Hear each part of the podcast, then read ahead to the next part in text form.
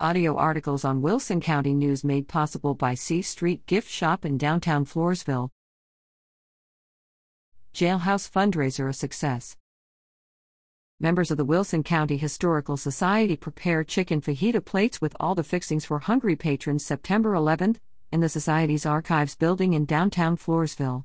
Proceeds from the fundraiser, approximately $3,400, will go toward renovation of the historic Jailhouse Museum on the Courthouse Square.